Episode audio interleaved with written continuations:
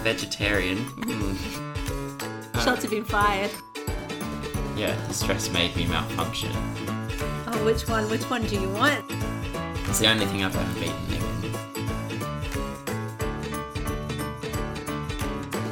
Hello, it's Nim from A Spoonful of Medicine. This episode is going to be a little different from the rest. We're going to be joined by a guest, and we'll share some stories from the ward, from the clinic, from study, and life in general. It's going to be fun, it's going to be funny, it's going to be heartwarming, and hopefully, going to be relatable. So, grab a cup of tea and a bicky and get ready for some chat. I am so excited to have Angus on the show today. Hello. Um, Angus is one of my good friends from med school, and we're going to have a chat, or we decided to do some reflection on various things that have happened to us in clinic, on the wards, or otherwise, just to brighten up a bit of the old study churn around, which we've both been kind of doing of late. Such a slog. Such a slog. Um, but before we do that, Angus, welcome. Thank you. It's a pleasure to be here. Tell us a bit about yourself. Um, well, 10 years of friendship. Cheers to us. Cheers. sweetie. Cheers. Um, I am a medreg here in Brisbane from Adult Land. Oh, you're one of those. Is the grass greener? I think our grass is greener. It's got flowers. Uh, it definitely does, and so do all of your wards, but whatever. At least I can talk to my patients. Oh, shots have been fired. We're just warming up. I have an interest in infectious diseases. I think that heralds back to our time at JCU. I really liked tropical medicine and the funky bugs that came with that. Um, but just I'm pretty interested broadly in people and their happiness. So yeah. Yeah, well, it's. I mean, like it, it translates really well. Um, and Angus is always really enthusiastic about ID and all things ID. So uh, yeah, it, it seems to be an area that really suits you really well. Thank you. But today, what are we getting into? Well, I thought we should just chat through um, some of our adventures over the last few years. I've chosen a story for today that I want you to tell, and you've chosen a story, right? Yep. So your story is about a time of cardioversion. Oh, yes, so good. Cardioversion. I do not want to be a cardiologist, and I don't think they would let me be a cardiologist after this instant incident. Um, so I was a JHO, and we had a chap who we were going to do a DC cardioversion for rapid AF. He was quite unwell. Anesthetics had very um, kindly come down to give us a hand. Um, so he was sedated, oxygen running, and you know, I was doing. I had one job. My one job was to push the shock button. They've given you a big job as a JHO. They have. They have. They've been very kind. Um, first time pressing the shock button. Well, so- learning. learning experience. Uh, yeah, so I ran through the algorithm, you know, oxygen away, clear the bed, all of that sort of stuff, and then got down to deliver the shock. And um, instead of pressing shock, I pressed off. So Oh, wait, wait, what? it was very anticlimactic. I had one job, press shock, and I pressed off. So And the machine guy- just was like, and powered down. this poor guy's still in rapid AF. Guy's still in rapid AF. And he just jumps back on with his oxygen and is like touching the patient, fixing stuff.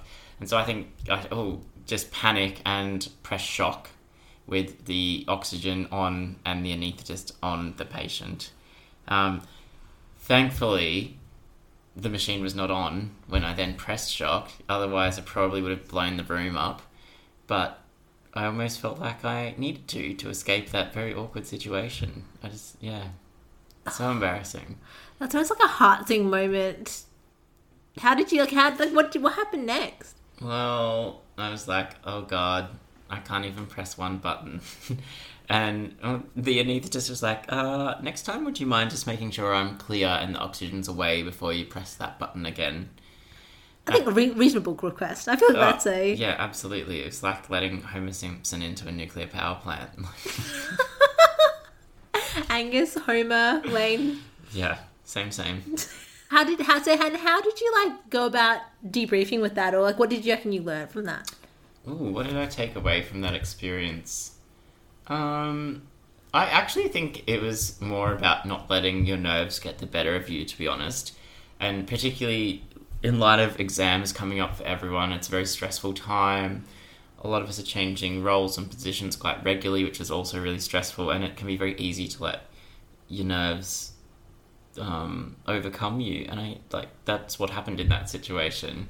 I was stressed because I'd actually been given a job to do on cardiology, and yeah, the stress made me malfunction. And thankfully, nothing bad happened as a result, but you know, it very possibly could have. And I guess like now, the next time you ever have to be in a position where you know you're cardioverting someone or someone does come in with rapid AF or SVT or whatever, um, you that's something that you're nef- definitely not going to stuff up or not going to miss. I should I shouldn't say stuff up, but like not you're not going to you know you're going to think twice about and you're really going to you know not forget. Yeah, and like I've been in the situations since then, um, particularly in yeah more resus kind of scenarios. But it's like I've just felt like I've nailed it the first time, and then that's really restored my confidence. Yeah, yeah. You live and you learn. Yeah. I wanted to hear a story a bit more off the beaten track, if you will. Can we talk about our one of just one of our many adventures in South America? Oh, which one? Which one do you want? Well, uh, let's have a chat about Rainbow Mountain. So, I feel like, oddly enough, I know this is probably very nerdy of me, but I feel like I learnt a lot about physiology at altitude when we did Rainbow Mountain by no intentional volition of mine. yeah, yeah. Well, look, I would have gone there to learn about climate change and pretty coloured rocks, but you know, if you took away physiology, why don't you tell us why? Why did you take away well, physiology? okay, so we were um, Angus and I and a few other friends. We went to South America for um, an elective placement um, in the end of our medical school. And as a part of that, you know, we're, we're, we're in a new country, we're in a new place, and we were really trying to get into looking at all the sights and sounds. And as a part of that, we went up and we decided to do a hike up Rainbow, Rainbow Mountain. And for those of you who don't know about Rainbow Mountain, it's essentially a, a, mountain at quite high altitude. It's yeah, the same as Everest Base Camp. yeah, or very at least very Yeah, close to very it. close. Um, there's not very much oxygen up at that altitude. I think It's like five k's above sea level, I think. yeah, yeah, it's very, very high up. And also that means the partial pressure of oxygen is very, very low.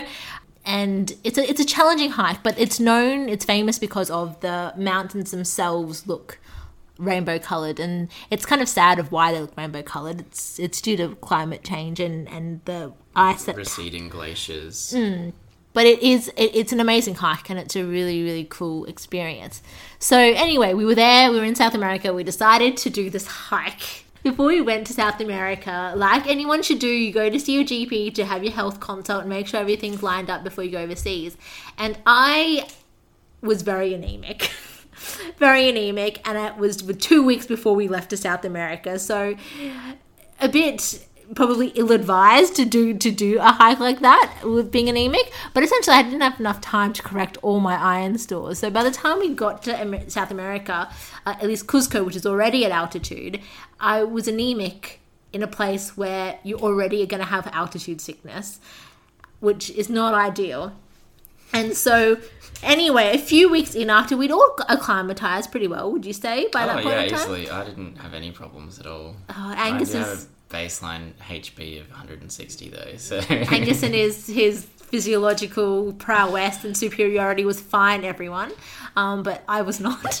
the vegetarian. hmm. The anemic vegetarian was, was, was less than an optimal shape to hike up a mountain. Um, but we started off, and when we I think you should mention we did do some preparation. We walked up two hills. Castle Hill. We did Castle Hill twice. it was that's I that's think that might be 300 meters above sea level. oh, if that. Not even. I don't think it's 300 meters above sea level. It's it's like Yeah, no, you're right. It's probably 30. It's like saying let's walk to the corner store before we do a marathon. It didn't didn't didn't cut the grass. But we started this hike, and when we booked this hike, they said that they'd have supplemental oxygen for anyone who needed it. Yeah, PRN. PRN, PRN O2 was going to be supplied. We start this hike, and I don't think I've ever struggled to to walk that much. Like it just, I don't know. Like how would you paint the picture when you're out when you're hiking that high? You Every step is a struggle, even for incredibly fit people. Like it's just you feel like you've already run the marathon and you're just walking at a leisurely pace. Yeah, like you just you walk, you feel okay standing still, and then you start walking twenty meters, and you really can feel you feel short of breath. You feel your heart racing because there's just not enough oxygen at that at, at that level. Um, and so we started this, and the whole team was way ahead of me, including um, Dr. Angus Lane, uh, who was far ahead with his physiological polycythemia and hypertrophied heart. And the the guide, It's the only thing I've ever beaten him in. Just on a side note. the guide, the guide was nice enough, and he like went along with me for most of the time. But I think by the time we were maybe five hours into this hike, he was just kind of like, "This girl is not." She's dying. She's not gonna make it. And But then he was so convinced that you weren't going to make it that they didn't even spare you a mule to get you the rest of They the didn't, way. they he just didn't. left you there. he did just leave me there with that. And then when I asked about this PRN oxygen situation, he was like, "No, no, we didn't bring that," thinking that we'd be fine. And then so we anyway, everyone's everyone's up at the summit, everyone's doing fine. And then probably I don't know how many hours later. Taking some nice photos. We've actually had a beer because randomly there's some old lady selling beers on the summit of the mountain. And then lo and behold, I feel like I feel like I just got resurrected from the dead was what the You looked like you'd been resurrected from the dead. your faces look like I was resurrected from the dead and getting up there. But I, and like when we got to that summit, like even just walking around the summit, Oh, it's hard. So hard. it was so hard. But yeah, I guess what did I take out of that? I took out of that don't be anemic if you go on a hike. It was a good experience. It was cool. So wild. So good. Pretty coloured rocks. Pretty coloured rocks and pretty coloured cyanotic nim.